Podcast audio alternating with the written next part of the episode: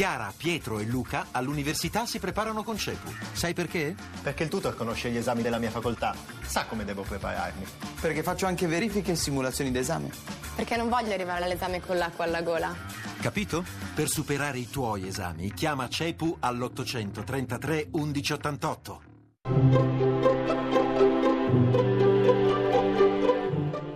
Il pensiero del giorno.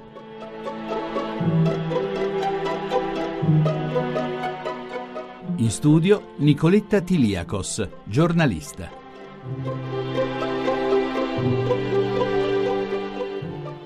Nulla rivela meglio il carattere di un uomo quanto il suo modo di comportarsi quando detiene un potere e un'autorità sugli altri. Queste due prerogative smuovono ogni passione e svelano ogni vizio. Lo scrisse Plutarco e molto prima di lui lo aveva detto Sofocle che con Antigone mise in scena quella che è considerata per eccellenza la tragedia del potere.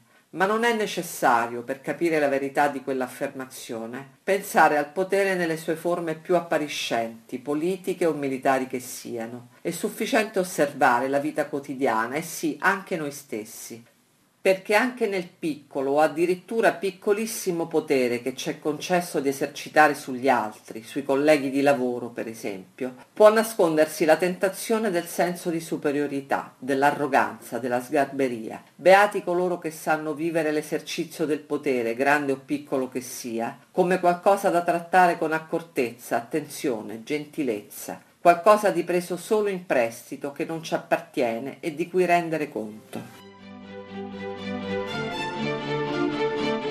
La trasmissione si può riascoltare e scaricare in podcast dal sito pensierodelgiorno.rai.it.